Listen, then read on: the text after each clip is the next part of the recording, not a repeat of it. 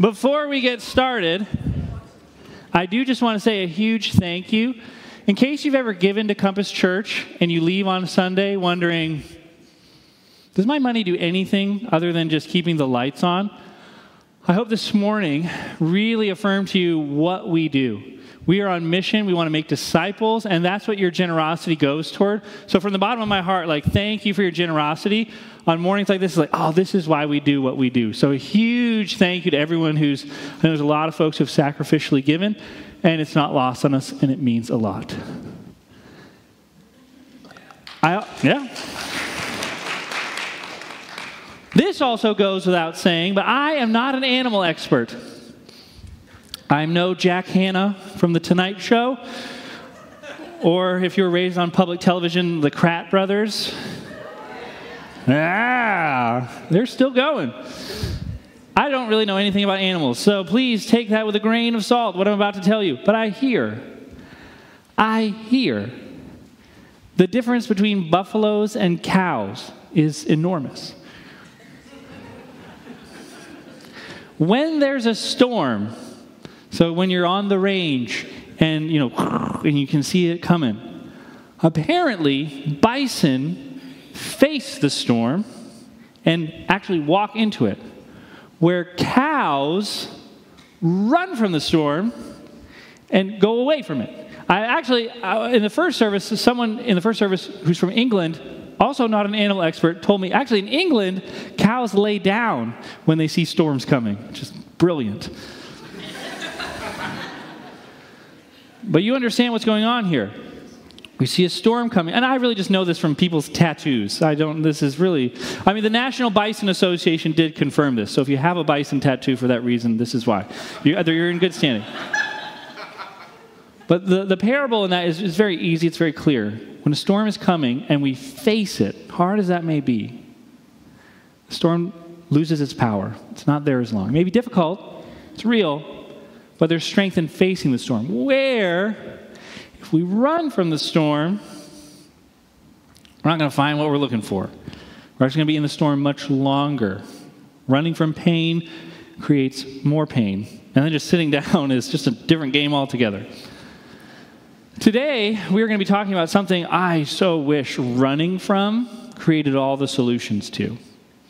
We're going to be talking about something that there's no real victory in. It's not like, oh, okay, hey, I used to struggle with this, not anymore, nailed it. More like what we're talking about is it's like a luggage on a luggage carousel. Oh, okay, it's gone. Oh, it's back. And the seasons just change. This morning, we're talking about the temptation we all face toward people pleasing. Oh, not just me. Okay. People pleasing. What is people pleasing? It's changing our behavior to receive others' approval. I don't think that you just hit an age and you stop doing this. People pleasing ah, there's no safe place to hide. You may be popular, you may be well known and well loved in our community. You got to face that. You may be unknown. You may think you're anonymous. That does not rescue you from temptations toward people pleasing. You might be very religious and think, well, I'm religious. I don't have any temptation toward people pleasing. You might be irreligious and think, well, I'm irreligious. Who cares about people pleasing? I do what I want. There's no safe place to hide from people pleasing. There's no like behavior too that we can check off like, oh, this is a people pleasing behavior. This is not. It goes deeper than that. The people who wear suits to church can be involved in people pleasing. You can be like, hey, look how seriously I take this. And the people who wear jeans and shorts to church can be involved in people pleasing. Thank goodness I'm not like those legalistic stuck ups over there. It's very tricky. There's no safe place to hide. And, and there's no point in our lives where we're just like, I'm over it. It's like luggage on a carousel, it just keeps coming back. And yet, there is hope for people who struggle with the temptation of people pleasing. There is a better way. Jesus, in the passage we're about to run into, runs into the buzzsaw of people pleasing.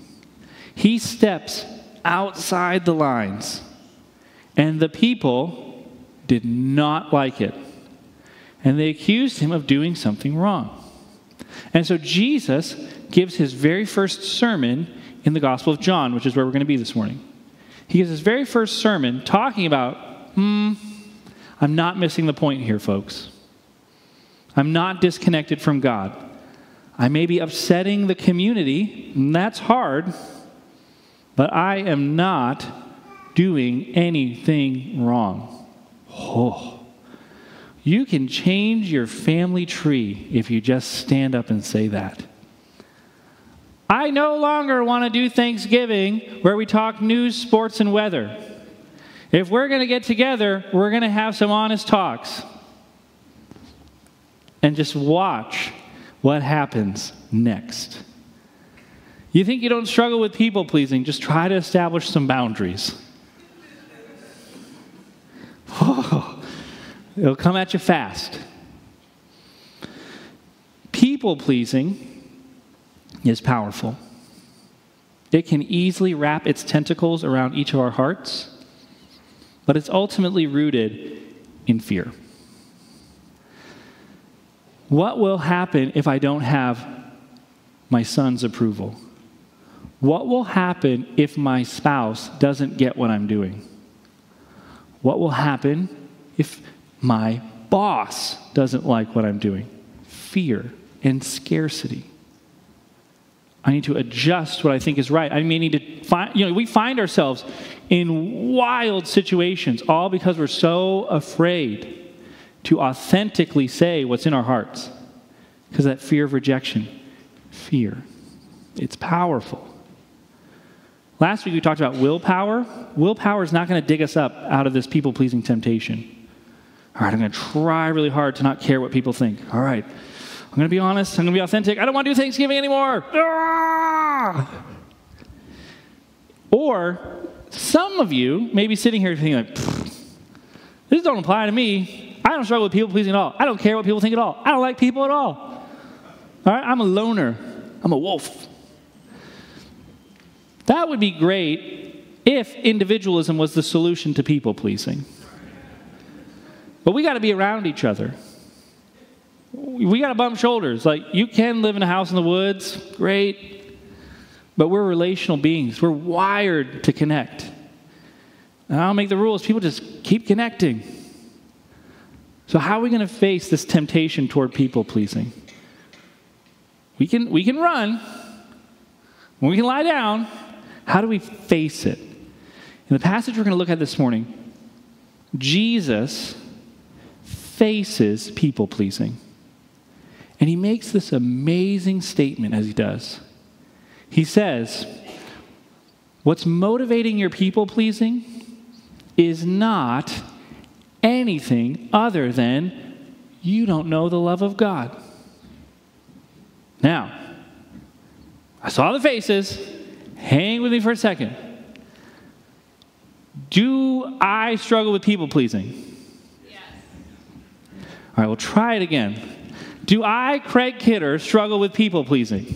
Yes. Okay. Okay. I struggle with people pleasing. Based on your confession of my life, I struggle with people pleasing. Does that mean I don't know the love of God? No. no. Okay. So as we read this, I want you to be I want to be really clear about this. The Bible is not written to us, but it is written for us. We get to overhear a conversation between Jesus and not Craig. All right, Jesus is like, Craig! That was a Friday reference, if any of you. It's not a good movie. It's a, it is a great movie, but I just don't want to get in trouble, okay? I just want to get in trouble. You've seen it, all right? It's just, I'm going to get in trouble. People pleasing. I'm talking about people pleasing here. Oh, see? See, we can't escape it. It's everywhere. Where were we? I have no idea. I just totally lost my train of thought. Okay, Craig struggles with people pleasing. Thank you. Friday, here we go. We're back. Craig struggles with people pleasing. But Jesus does not say to Craig, the reason, Craig, you struggle with people pleasing is because you don't have the love of God in your heart. Jesus is talking to religious leaders. Now, here's the thing if you read all four of Jesus' spiritual biographies, there is one group of people Jesus is brutally honest with. Do you know who it is? Craig. No, it's religious leaders. It's religious leaders. Why? Because as leaders go, so go the people behind them. Jesus, as he's brutally honest with the religious people, it's motivated by love for the vulnerable, for the little guy, for the unknown people who are like, this is just who we are and what we do. And Jesus is like, this is not who we are, it's not what we do. I'm offering you something better than people pleasing. Now, Craig gets tripped up in people pleasing. And when we do, we need to be reminded it's not us. It's not who we are.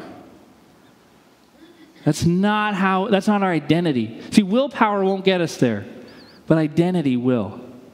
So we're going to read Jesus' sermon in the Gospel of John. A couple things we need to point out before we read it. We think of court like this. That's not how Jesus thought of court. So Jesus calls a court service halfway through his sermon, and he makes himself the defendant. He's like, hey, you guys are saying I don't know God? I'll go on trial. Here we go. And he, he uses some statements that are kind of confusing. We just have to explain. He says, like, hey, if what I'm saying isn't I, I, my word, if I'm just the only one saying that my word is true, my word's not true. And we're like, what? Like, what? What Jesus says something, doesn't that make it true? The word true is not a very helpful translation there. It'd be better to say valid, because he's in court. He's like, hey, my witness that I give about myself, if I'm just the one talking about myself, that's not valid.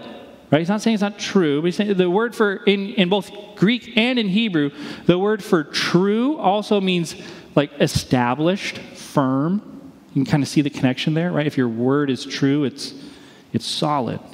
But if someone is always twisting the truth, it's not solid. So Jesus is saying, hey, if my words are going to be valid, I need another witness.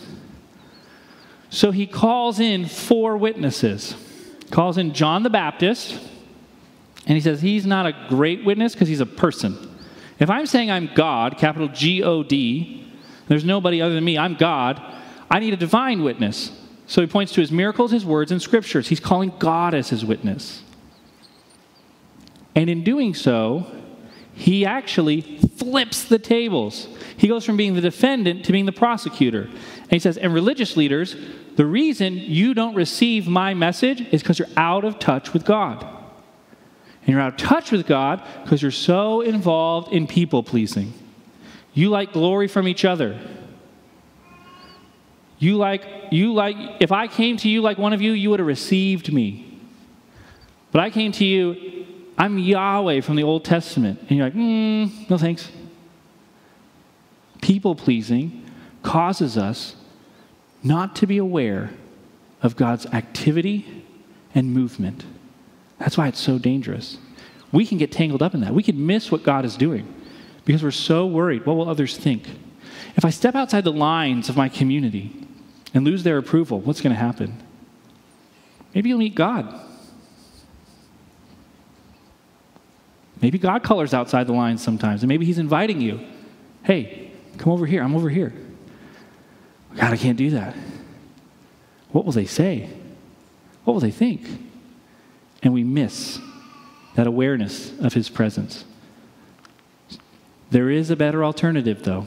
Jesus talks about that. So if you please would turn with me in your Bible to John chapter 5, verse 31. John 5 31. There is a better alternative to people pleasing. We love, love, love the Bible around here, so if you would, please stand with me out of respect for God's word. John chapter 5, starting in verse 31. If I were to testify on my own behalf, my testimony would not be valid. Anybody's translation say true? Yes, okay. That's fine. We're not don't burn your Bible on the way out of here, but just remember it's like it, ah, it's valid is what he's saying. But someone else is testifying about me. I assure you that everything he says about me is true. In fact, you sent investigators to listen to John the Baptist, that's witness number one, and his testimony about me was true, valid. Of course, I have no need for human witnesses, but I say these things so that you might be saved. See the grace there? He's not just beating up on people, he's trying to rescue people. John was like a burning and uh, shining lamp, and you were excited for a while about his message.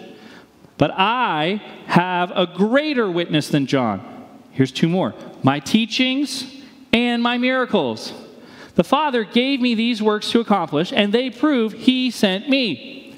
And the Father who sent me has testified about me himself. You have never heard his voice or seen him face to face. And you do not have his message in your hearts because you do not believe me, the one he sent to you. You search the scriptures because you think they give you eternal life. But the scriptures point to me. Yet you refuse to come to me to receive this life. Your approval means nothing to me because I know you don't have God's love within you. For I have come to you in my Father's name, and you have rejected me. Yet if others come in their own name, you gladly welcome them. No wonder you can't believe, for you gladly honor each other, but you don't care about the honor that comes from the one who alone is God. Yet it isn't I who will accuse you before the Father. Moses will accuse you. Yes, Moses, in whom you've put your hopes. If you really believe Moses, you would believe me because he wrote about me. But since you don't believe what he wrote, how will you believe what I say? Let's pray and ask for help. God, God, we all get tangled up in people pleasing. God, we believe the promises that it tells us, the threats. Don't do that. Don't say that. Come across nice. God, can you help us to see the alternative?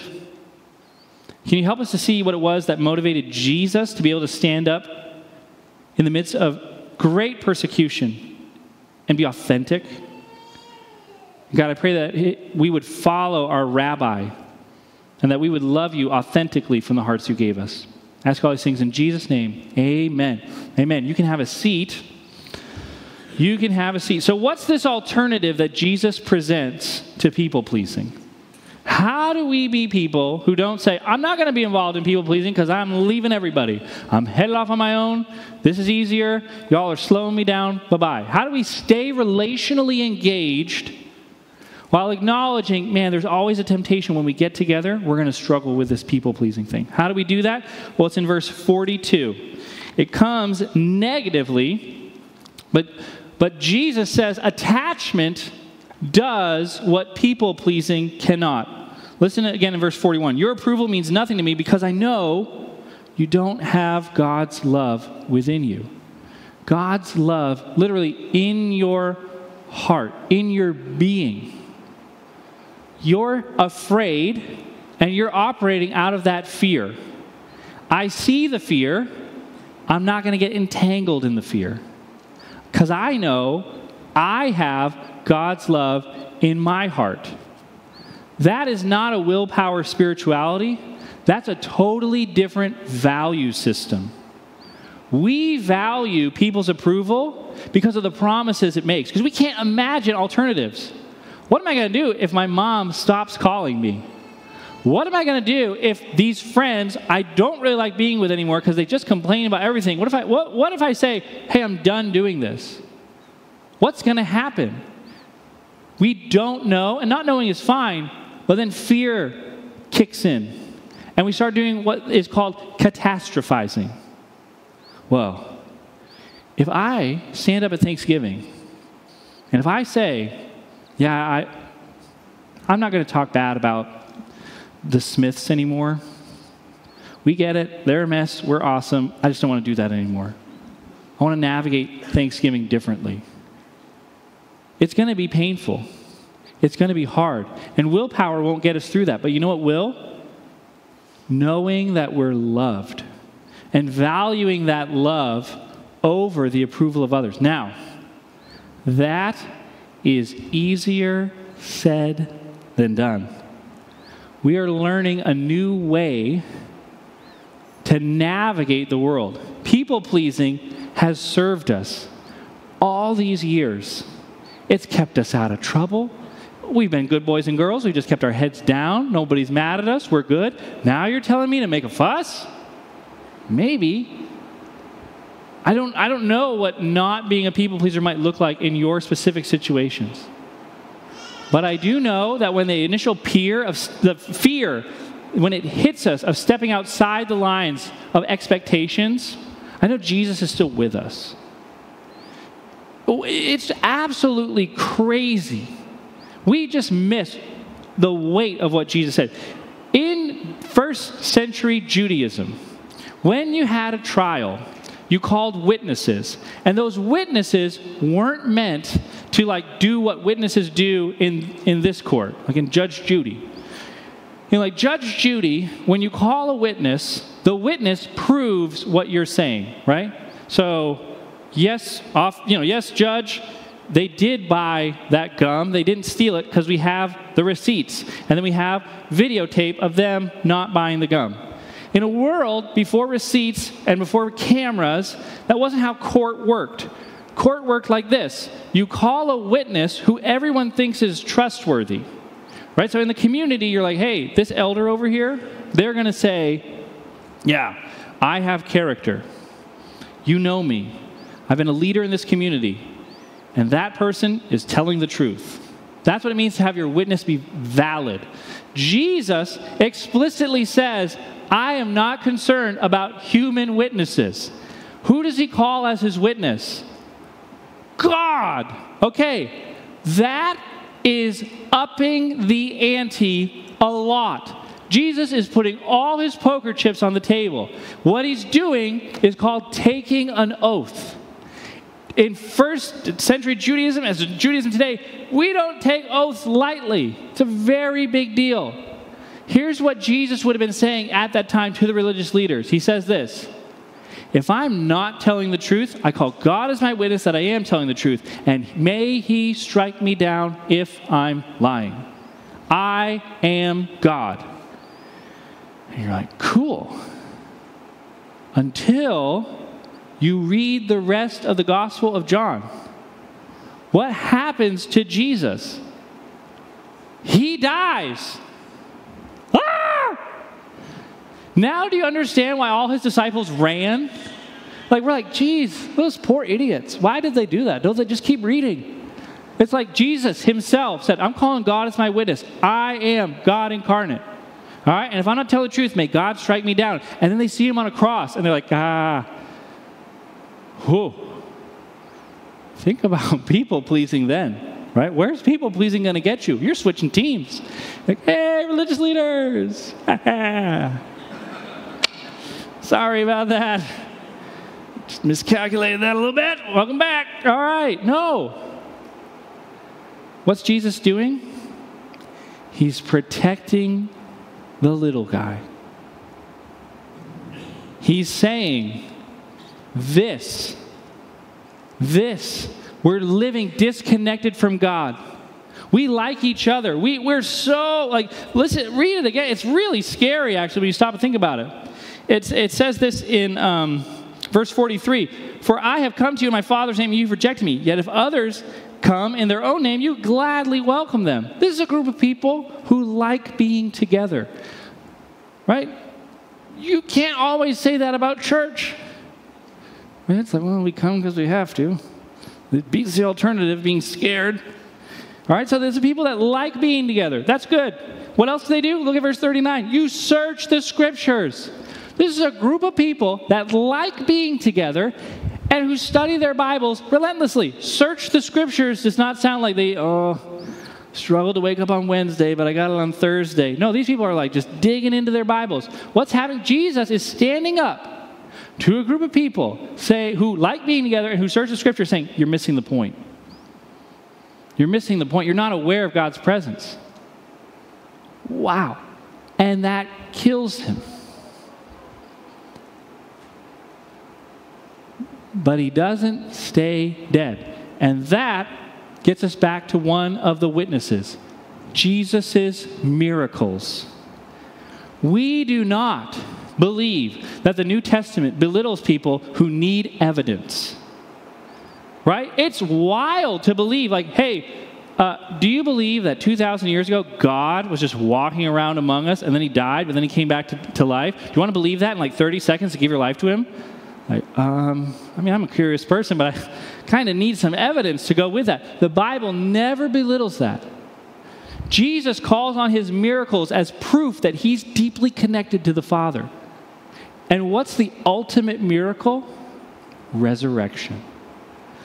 There was a study done, it is a study being done at Harvard University. It's the longest study on human happiness. There's actually somebody from this congregation who is a participant in that study. It's crazy. It's like the coolest thing ever. To me, I don't know. But I think that's awesome. I'm like, wow, it's an 80 year study. It spanned generations. And it's, it's uh, basically all these scholars are like, what makes a person truly happy? Do you know what the two leading scholars who are leading it now say? They say, we like to think human happiness comes from ridding our lives of hard things. These are secular people. Like, and we buy into that, right? What's human happiness look like? Well, for a lot of Columbia, Missourians, you're in Destin, Florida. Your kids are well behaved.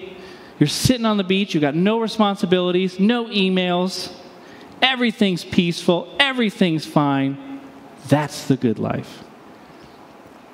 That is actually not the good life. That's the cow. That's running. These secular scholars at Harvard say actually the good life is forged out of the very things that make life hard. What can be harder than dying as the Son of God and the only innocent who ever lived? But out of that, we see resurrection, which we celebrated today. That's why people come up out of the water because he didn't stay dead. It's amazing and it's beautiful. Jesus faced it, and he faced it all the way. It led to his death. It says, as he starts the sermon, from this day on, they started persecuting him, and they didn't stop till he died. Why? Fear. He is upsetting our equilibrium. That's what people pleasing is all about. You rock the equilibrium. I don't like that. This is terrifying. And it's like really scary too, right? Like, because is it possible, you think? Can we love the Bible and miss Jesus? Scary. It's very terrifying. They're in churches everywhere. It sounds godly, right? I, I just want more Bible. I do too. Totally do. But we can hide people pleasing religiosity behind Scripture. That's why I think, is it, is it August 23rd or 22nd? Third. Thank you. I'm not crazy. Okay. No, no, I just trust your calendar skills more than mine. So I was like, oh, I'm like the worst at calendar. August 23rd. That's why we're starting a class called Read Scripture. Because Jesus points out here, he's like, hey, look, look, it would be insane for us to say, hey, look, there once was a community who liked being together and who loved Scripture, and they missed the point. So, you know how we're not going to miss the point? We're going to hate being together and we're going to hate the Bible. All right, whew. We're going to not miss the point when we do that. No, no, no, that's crazy. But we want to read the Bible like what Jesus is talking about here. How Moses said, it all leads and points to me. I really believe that. I'm deeply persuaded and passionately committed to that the Bible is a story. It's not a rule book. I was saying that to somebody, and they said, Oh, yeah, Bible, basic instructions before leaving Earth. B I B L E, Bible, basic instructions before leaving Earth. I was like, No, no.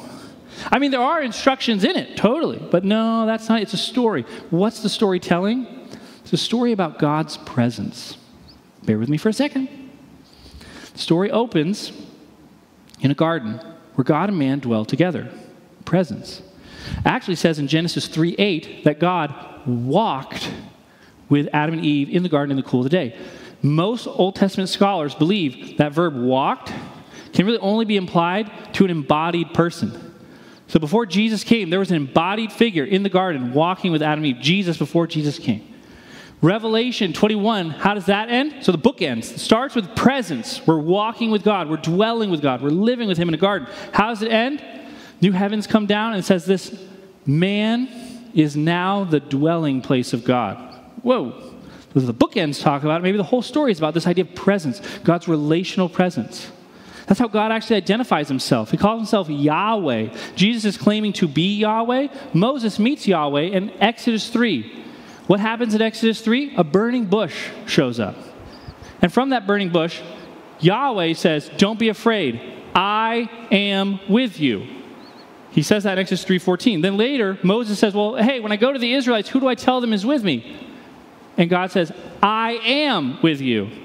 And a lot of scholars wrongly believe, oh, I am just means I am that I am. What does that mean? Like that's if we just stop to think about that for a second, like I am that I am, like we knew that you were without what? I am is actually a link back to the sentence that he first spoke to Moses I am with you. So, what's God's name? His name is I am, which I believe is short for I am with you. He identifies himself as being a God of presence. Matthew's gospel, which we're not looking at, starts by Jesus saying, hey, you need to call his name Jesus. You need to call Jesus' name Emmanuel. What does that mean? God with us. How does the book of Matthew end? Jesus says to his disciples, Lo, I am with you always, even to the end of the age. This is a story all about presence. We live in an unbelievably isolated society. This might be good news. God likes us, He wants to be with us, and He entered human history to do that. It's like C.S. Lewis talks about this in Mere Christianity. People, you know, when the first cosmonaut went up to space, what did he famously say? I don't see God. Everybody panicked. Ah, we didn't see God. There's no God. Lewis said, no, no, no, no, no. That's like an, act, an actor at the Globe Theater going up to the attic of the Globe Theater and saying, I don't see Shakespeare. We can only see Shakespeare if he writes himself into the story. And God has written himself into our story. That's why if it was just to be like a revolving circle, it would be read scripture, know thyself. And that is why we're doing these two classes starting August 23rd. Read scripture, know your story. There is power in telling our stories. Did you guys feel it this morning? Man, it was beautiful hearing these just testimonies of people meeting God. An emerging generation that wants to be with God. It's beautiful. Beautiful. When we don't tell our stories, they lose their meaning. It's hard to tell your story when you're afraid.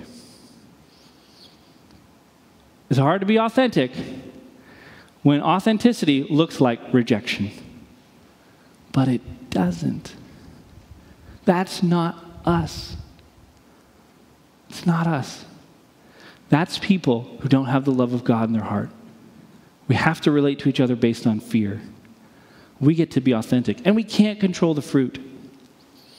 I have no idea what's going to happen when you stand up and set boundaries. Some people might respect you, some people might move away from you, some people might be disgusted by you. I don't know. But I do know that attachment love can get us through anything. And I got to experience that this week. My best friend's father died later, uh, late last week. Now, I've sat with a lot of people through grief.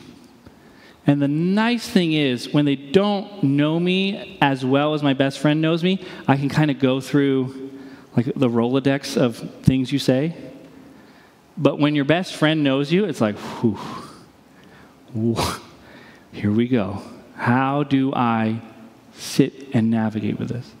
And, you know, does Craig struggle with people pleasing? Yes. So the, the day his father died, I get a text. And it's a text thread that I'm on. It's so I'm a pastor, my best friend's a pastor, and there's also a priest in this text. It sounds like a joke, but it's just a text thread I'm on. And so the priest sends back the best reply ever. I mean, it was like instant. Like, I love you, we're crying for you. I was like, oh my gosh. Jeff, what the heck? What am I supposed to say now? Like, now I'm going to look like I'm just like piggybacking off Jeff, or like, I, I and people pleasing. So I call. I don't know what to say. My dad's alive. So I call, and just tears. I ugly crying. He's just, he's in it. He's hurting. And I don't know where the conversation's going. I don't know what's happening, but I'm just in it with him. It's really hard. He's saying things like, I'm never going to hear his voice again. Man, I wish I had just, wish I had said this. I'm just with him. And then attachment, love boils up. My friend, who had just lost his father, learned a few hours after his dad passed that his dad coffee cups, coffee cans, like, what is it, like chock full of nuts or Folgers, all those cans hidden around the house with cash in them. And he had those big five gallon jugs full of change because he was saving for his granddaughter's wedding dresses. So, my friend's daughters we're sitting through grief, and grief has its own agenda, and we're facing the storm, and that doesn't make it easy, that doesn't make it not storming. But you, you feel an anchor in the storm. Even in secret, He was loving us. I don't know what happens when we say, let's not be people pleasers as a group. It's not who we are, let's step out. But I do know there's an anchor, and the anchor holds. And I know it's painful and storms are real. Hard things are hard. But there is a love which says over all of us who believe, it says, neither life nor death, nor angels, nor principalities, nor things present, nor things to come can rock that love. He's got us. We're safe, regardless of what people think. Father in heaven, help us to believe. We believe, help our unbelief. This podcast is part of the ministry of Compass Church in Columbia, Missouri. For more information, please check out compasscfc.com.